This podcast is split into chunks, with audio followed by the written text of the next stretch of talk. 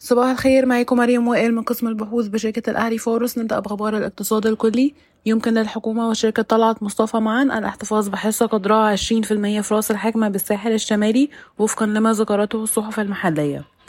انخفض التضخم السنوي في الحضر في يناير ليصل إلى 29.8% انخفاضا من 33.7% في ديسمبر. ومع ذلك ارتفع التضخم الشهري في يناير إلى 1.6% مقارنة ب 1.4% في الشهر السابق. انخفض التضخم الأساسي السنوي إلى 29% في يناير منخفضا من 34.2% في ديسمبر. وتصارع التضخم الأساسي الشهري إلى 2.2% من 1.3% في ديسمبر. قامت وزارة المالية بمراجعة تقديرات أسعار النفط الخام بالزيادة بنسبة 6% إلى 85 دولار للبرميل للسنة المالية الحالية ارتفاعا من 80 دولار للبرميل المحدد سابقا في الميزانية.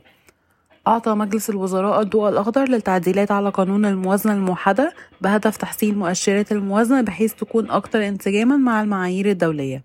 وافق مجلس الوزراء على مشروع قانون يسمح للقطاع الخاص ببناء وإدارة وتشغيل المرافق الصحية الحكومية. وافق مجلس الوزراء على تعديلات على الاتفاقيات النفطية تهدف إلى جذب المزيد من الاستثمارات إلى القطاع. انخفضت تكلفة التأمين على ديون مصر مع التقدم في التوصل إلى اتفاق مع صندوق النقد الدولي. وجه البنك المركزي البنوك إلى تقييم كافة طلباتها المتراكمة من العملات الأجنبية اللازمة لاستيراد السلع الاستراتيجية والمواد الأولية ومدخلات الإنتاج حيث يرغب البنك المركزي في الحصول على رؤية واضحة لاحتياجات السوق من العملات الأجنبية تمهيدا للحصول على تمويل لإدارة هذه السلع. ننتقل لأخبار القطاعات والشركات.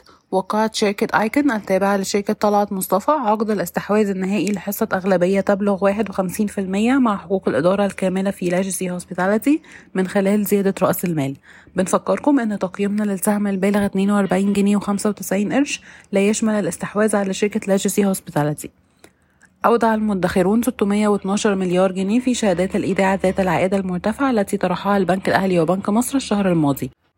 طالب البنك المركزي البنوك بإجراء حصر فوري لحجم طلبات الاستيراد المعلقة للأدوية والمستلزمات الطبية وإعطائها الأولوية. وقعت شركة راميدا عقود شراكة لتصدير منتجاتها إلى فيتنام والسودان وتوسيع نشاطها في دول الخليج. تخطط دانا جاز لاستثمار 85 مليون دولار من مستحقاتها في مصر لحفر المزيد من الآبار وزيادة الإنتاج. تلقت شركة التنقيب عن النفط والغاز أديس Holding تمديدات لثلاث من منصات الحفر البحرية المحلية الخاصة بها. شكرا ويوم سعيد.